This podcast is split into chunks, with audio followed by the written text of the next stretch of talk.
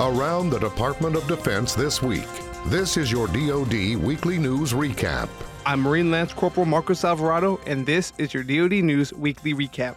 Defense Secretary Dr. Mark T. Esper kicked off his first international trip over the weekend for what will be a week long Pacific tour. One stop was in New Zealand, where he met Defense Minister Ron Mark to discuss further partnerships and to reaffirm the Indo Pacific relationship between the United States and New Zealand.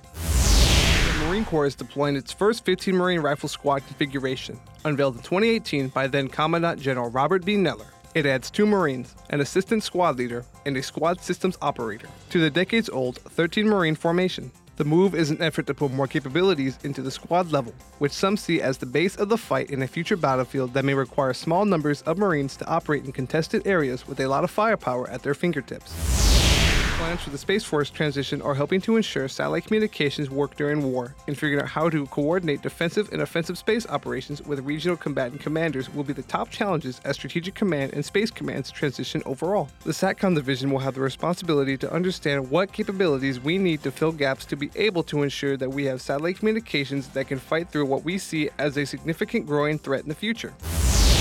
Reserve U.S. Marines with 1st Battalion, 25th Marine Regiment, 4th Marine Division supported their active duty brethren with integrated training exercise 519 at Marine Corps Air Ground Combat Center 29 Palms in California. The training exercise allows units to prepare for real life events and variables, both seen and unseen on the battlefield, for future operations. Defense Department space operations are now the purview of the Joint Force Space Component Command. Over the next two years, the U.S. Strategic Command expects to transfer about 400 headquarters personnel to the new Space Command beginning at the end of August. STRATCOM will continue to support the space mission as well. That's your DoD News Weekly Recap. I'm Marine Lance Corporal Marcos Alvarado. You can find more stories about your military at defense.gov and by using hashtag KnowYourMil.